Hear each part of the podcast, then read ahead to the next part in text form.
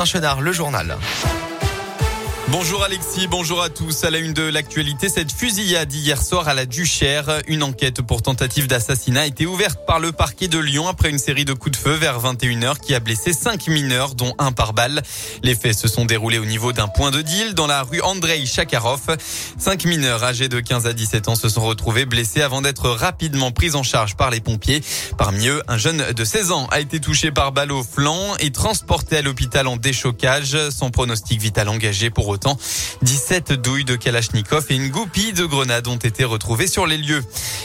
Le chef de l'État à Toulouse aujourd'hui, Emmanuel Macron sera présent aux cérémonies de commémoration du dixième anniversaire des attentats perpétrés par Mohamed Merah qui avait fait sept morts. Il y retrouvera notamment le président d'Israël, Isaac Herzog, et les anciens chefs de l'État français, François Hollande et Nicolas Sarkozy.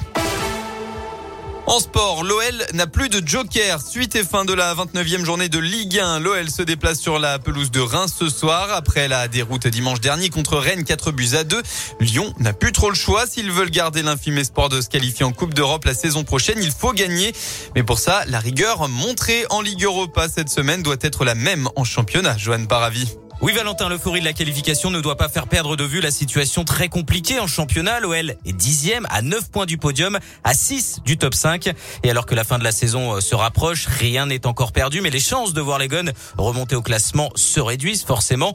Le coach Peter Bosch, lui, veut y croire. Pour moi, le championnat, c'est pas fini. Il y a encore 10 matchs, ça veut dire 30 points à jouer. J'espère finalement on va faire une série. Et quand tu fais une série, les autres ils jouent entre eux. Donc pour moi, c'est pas fini, pas du tout. Et eh oui, un point positif, les Lyonnais ont déjà affronté de nombreux concurrents directs aux places européennes, ce qui pourrait peut-être jouer en leur faveur.